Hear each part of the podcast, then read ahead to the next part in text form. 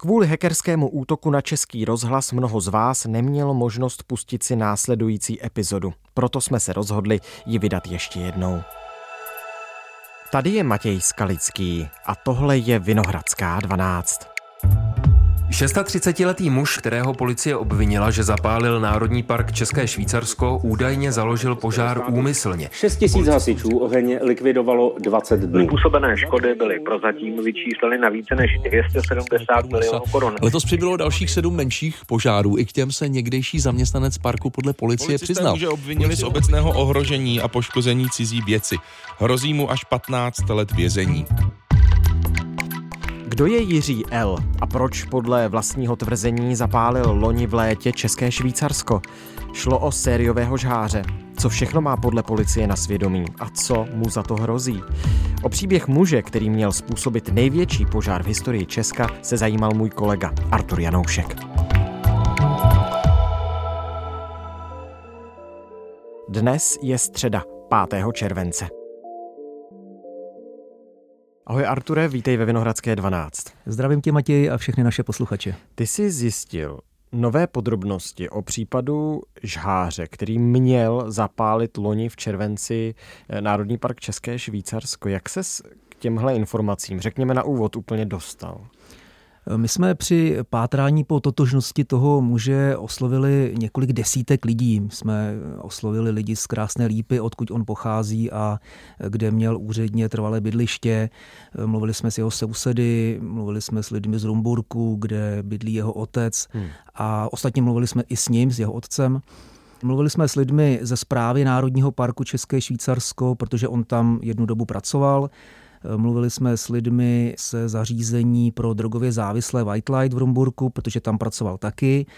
Mluvili jsme s policisty, s hasiči, s vyšetřovateli hasičů, se státním zastupitelstvím, ale základní bylo, že jsme se v jeden moment dostali k dokumentům, kde bylo přesně popsáno, co on měl podle svých slov v tom Národním parku České Švýcarsko udělat co konkrétně zapálil, jakým způsobem ty požáry zakládal. To bylo stěžejní, protože to byla jeho slova, to byl autentický záznam toho, co on teda měl provádět. Jiří L., to je podezřelý, to je muž, který se přiznal k tomu, že měl zapálit tedy České Švýcarsko a to, co teď budeme tady zmiňovat v tom rozhovoru, to všechno vychází z jeho výpovědi pro policii a z toho, co policie o něm tvrdí. Ano, je to tvrzení policie, které je ovšem založené na jeho výpovědích. Mm-hmm. Jsou to jeho slova, která policisté přepsali do, řekněme, protokolů. Dobře, tak pojď mi představit Jiřího L. Co to je za člověka? On v minulosti, jak už jsem říkal, pracoval v Národním parku České Švýcarsko. Pracoval tam nejprve jako dobrovolný strážce. Hmm. Potom v roce 2013, když jeho kolega, profesionální strážce, šel na rodičovskou dovolenou, tak on za ní zaskočil, takže v tom roce 2013 jeden rok byl profesionálním strážcem, pak se zase vrátil a byl jenom v úvozovkách jenom tím dobrovolným strážcem. Hmm. Oni dobrovolní strážci sice to dělají zdarma, nemají žádnou mzdu, ale mají taky vlastně jako ten statut toho dobrovolného strážce a musí splňovat kritéria aby vůbec i toho dobrovolného strážce mohli dělat. Jo, že tam je nějaký list podmínek, a nevím, bezúhonost třeba. Ano, to tam je taky. A tohle dělal vlastně až do roku 2018, kdy musel z toho národního parku odejít. Prosím tě, proč? E, jako musel odejít znamená ne, že dal výpověď, ale že ho vyhodili, nebo? No, my jsme se na to ptali mluvčího Národního parku České Švýcarsko Tomáše Salova. Ne, to vám nemůžu říct, tadyhle ty věci, protože to... On nechtěl přímo říct, jak to bylo, nechtěl mluvit o konkrétním bývalém e, zaměstnanci nebo pracovníkovi. To bych vám neřekl u kohokoliv, kteréhokoliv zaměstnance e, bývalého, protože to jsou prostě věci osobního charakteru. Řekl, že to myslím, že to bylo jako na dohodu, ale zmínil to, že v jeden moment přestal splňovat podmínky, nebo myslím, že doslova řekl, že přestal být způsobilý. Jo, že prostě tam ztratil v nějakém okamžiku způsobilost vykonávat toho dobrovolného strážce. Když se podíváme do těch kritérií, no, no, o kterých no. jsem mluvil, tak tam je ten strážce musí splňovat, například tam je podmínka věku, že mu musí být minimálně 21 let, eh, musí mít dobrý eh, zdravotní stav. A pak tam je ta podmínka té bezúhonosti. Přímo tam je napsáno, že nesmí být pravomocně odsouzen za úmyslný trestný čin. A my jsme zjistili, že právě v tom roce 2018 o tu bezúhonost přišel. Mm-hmm. Tam eh, v tom roce 2018 ho okresní soud v Děčíně potrestal za pokus o znásilnění.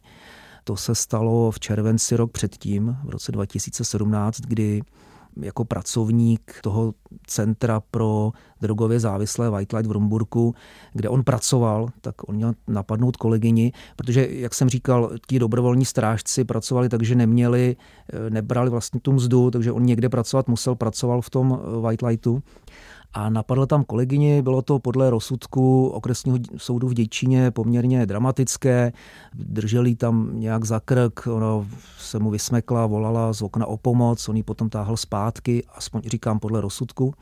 Ale vy jste se na to i ptali, ne? Tam, ty si říkal, že jste na tom místě byli. Ano, ptali jsme se vedoucího té pobočky White Light v Rumburku, ten ale nechtěl o té události vůbec mluvit, Přitom jí byl přítomen, on byl veden v tom případu jako svědek, mm-hmm.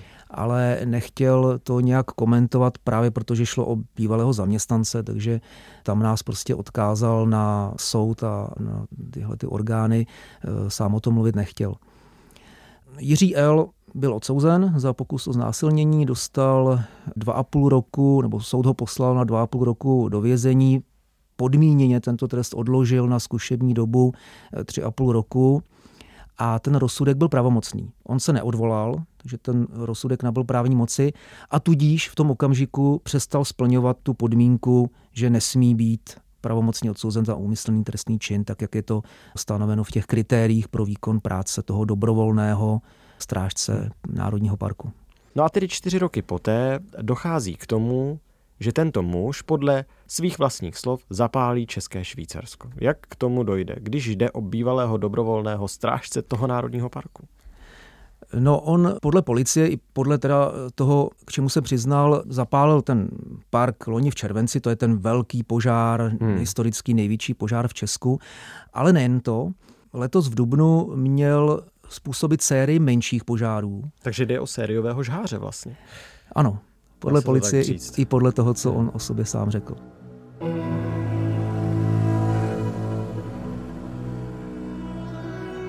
A bylo to letos v Dubnu, kdy se objevovaly menší požáry, schořely krmelce, posedy myslivecké, ale schořela i rekreační chata za 2 miliony. Z se eh, potom požár rozšířil na nedalekou rozhlednu na Vlčí hoře, ta částečně byla poničena taky, tam je ta škoda srovnatelná. Takže sice to byly menší požáry, ale také v celkové škodě přes 5 milionů korun. A bylo to právě v době, kdy Jiří L. se ztratil. Jako letos v Dubnu. Ano. Jeho otec šel na policii a nahlásil, že naposledy viděl 2. dubna svého syna, se kterým se pohádal 3. dubna syn u něho, u otce v domku, poškodil kamna, akvárium, napsal mu výhružný dopis a zmizel. Od té doby ho otec neviděl, potom den na to to oznámil na policii, že syna pohřešuje. A právě v té době, toho 3. dubna, splál první posed. 4. dubna potom splála, myslím, ta chata a takhle to pokračovalo. Bylo to, prostě, byla to série požárů, která trvala několik dnů. Postupně tedy schořely tři posedy, dva krmelce, chata a ta rozhledna. A policistům bylo jasné, že ty požáry zakládá někdo, kdo se v tom parku dobře vyzná.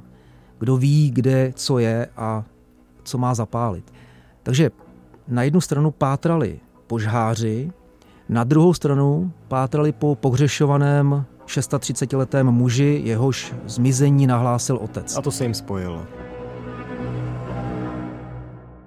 A když zjistili, že ten pohřešovaný je člověk, který v minulosti pracoval v tom eh, Národním parku České Švýcarsko hmm. jako strážce a velmi dobře ho zná, hmm. Hmm. Hmm. tak se jim to spojilo, zaměřili se na něj a nakonec teda on se přiznal k tomu, že, že zapaloval ty posedy, tu chatu a krmelce letos v Dubnu. Dokonce popisoval, jak eh, přišel k tomu prvnímu posedu, zapálil tam matraci, slez dolů, díval se, jak plameny pohlcují ten posed a odešel. Druhý den si přinesl k rekreační chatě seno, líh, tam v nějakém přístavku ten požár založil a tam teda schořela komplet celá ta chata. Hmm.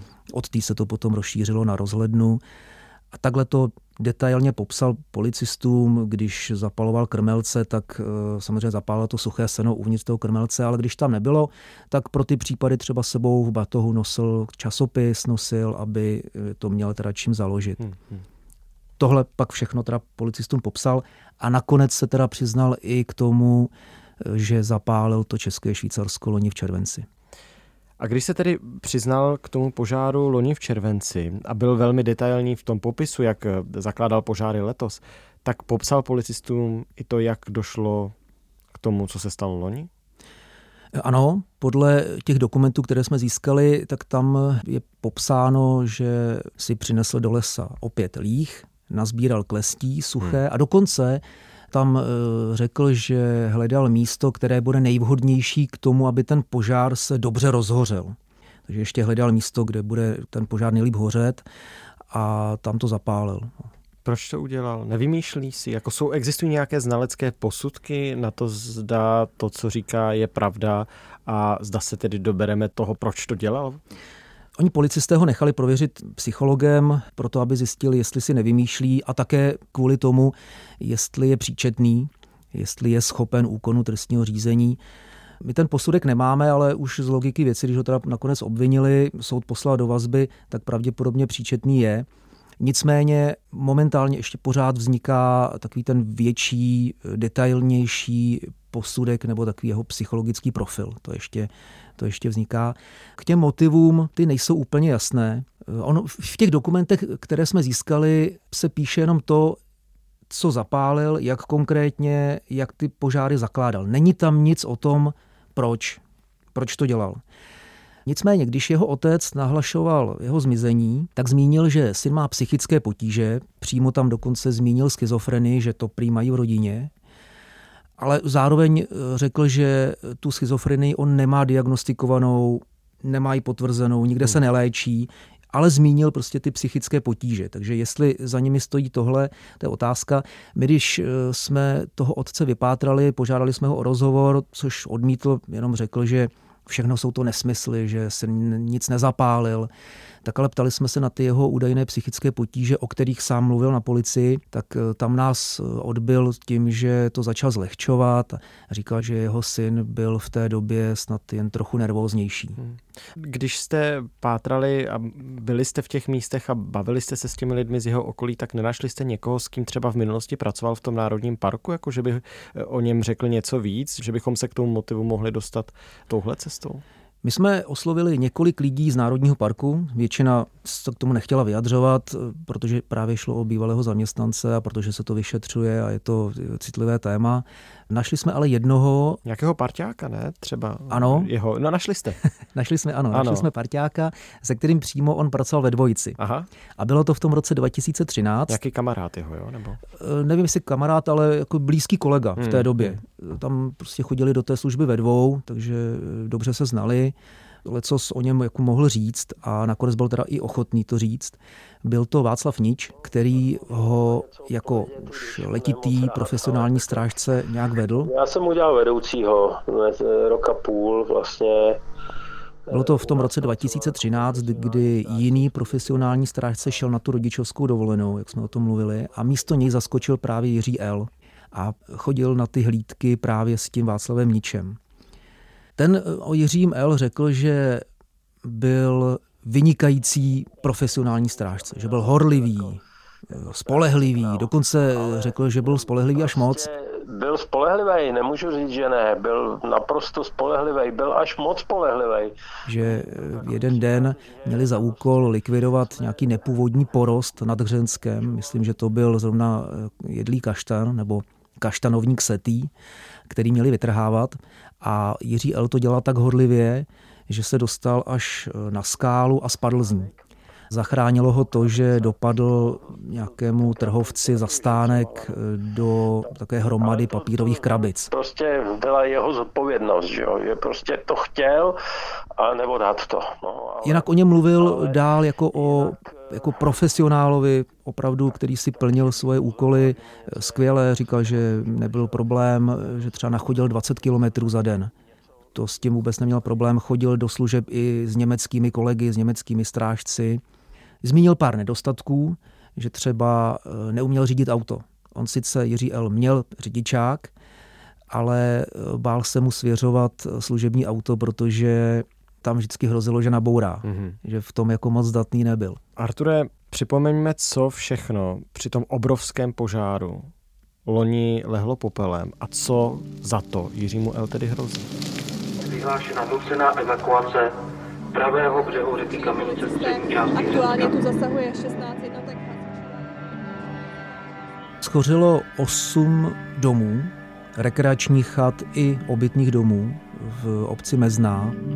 Měli jsme oheň už 200 metrů za barákem. Schořily kilometry dřevěných stezek, zábradlí, krmelce, posedy. Vyhlášený je zvláštní stupeň požárního poplachu. Požární... V pohodě, Ono v tom parku to nejsou jenom stromy, porost, ale tam byly i e, turistické altány, nějaké takové ty na posezení, takže to všechno schořelo. Prosím tě, jak to vypadá s tím druhým doplňováním? Je tady jede úplně všechno a je to tady blbý u nás. Hřiště pro děti v soutězkách, poničená byla třeba střecha čističky odpadních vod, e, naučné cedule, třeba čidlo pro měření pohybu turistů, aby se vidělo, kolik jich tam je, tak to, to bylo zničené taky. První tři dny jsme tam byli 17 hodin v kuse. Zničené byly i e, vysokozátěžové bariéry, to jsou takové ty ocelové sítě, které jsou napnuté. Proti kamení, na, že jo? Ano, hmm, aby hmm. měli, ty mají za úkol e, zachytávat padající kameny nebo i větší e, skalní bloky nad Hřenskem. To je poničené taky, nebo spíše jako omezena jejich účinnost. Když jsme mluvili s mluvčím Národního parku Tomášem Salovem, tak on hned po tom požáru říkal, že tyhle sítě zafungovaly velmi dobře už při tom požáru, protože zachytávali hořící kmeny, které padaly nad Hřenskem a je dost možné, že e, tímto způsobem zabránili tomu, že se ten požár nerozšířil na Hřensko. Je možné, že tyto sítě zachránili Hřensko od požáru. No a potom ta devastace přírodní krajiny a tak dále, to všechno to byla katastrofa loni. A teď tedy existuje nějaký možný, možná sazba, trest pro toho člověka, která mu hrozí? Tak on byl obviněn z obecného ohrožení a z poškození cizí věci. E, za tomu hrozí celkem 15 let vězení, mm-hmm. že ta škoda je obrovská. Když se měla vyčíslit, tak jenom za ten loňský požár to bylo přes 272 milionů korun. Jenom tak pro připomenutí, ten požár zachvátil 1100 hektarů území, bojovalo s plameny 6300 hasičů. Možná si posluchači vzpomenou na to, že se tam střídala letadla ze Švédska, z Itálie, ze Slovenska, z Polska a hasila z těch vaků hasila ten požár, trvalo to několik týdnů, myslím dva nebo tři týdny, že to trvalo, takže ten zásah byl velmi nákladný. A navíc k tomu loňskému požáru ještě přibylo těch sedm menších, takže dohromady celková ta škoda je zhruba 278 milionů korun. Obvykle bych se tě zeptal u obviněného, co na to obviněný říkal, tak tady je to jasné, prostě přiznal vinu, přiznal se k tomu, že k těm požárům došlo, že je on založil, u všech se přiznal, že je založil, ano. o kterých se bavíme. Ano. Zeptám se ale jinak, advokát se nějakým způsobem jeho vyjadřoval pro média nebo odmítl to? No, on se vlastně nevyjádřil. My jsme ho oslavili, tím hmm. advokátem je eh, Jan Menč. Eh, my jsme ho kontaktovali, on ale řekl, že to nebude komentovat, že žádné vyjádření neposkytne a zmínil tedy to, že je vázán mlčenlivostí. Hmm. Takže ten případ má teď na stole kdo? Čeká se na nějaký větší eh, posudek, si říkal? Je Tam se... obviněný ten muž? Ano, čeká se na ten detailní znalecký posudek. Teď to řeší krajská kriminálka, má to na starosti krajské státní zastupitelství v Ústí nad Labem. Podle našich informací vyšetřovatelé hasičů už policii předali kompletní svoji zprávu, hmm. jak to vzniklo, ten požár, jak se šířil a, a tak dál. Teď už je to na policii. Tak Arture, moc díky, že se sponořil do tohoto případu a že si nám díky tomu mohl sdělit spoustu zajímavých eh, podrobností. Já děkuji za pozvání. Naslyšenou.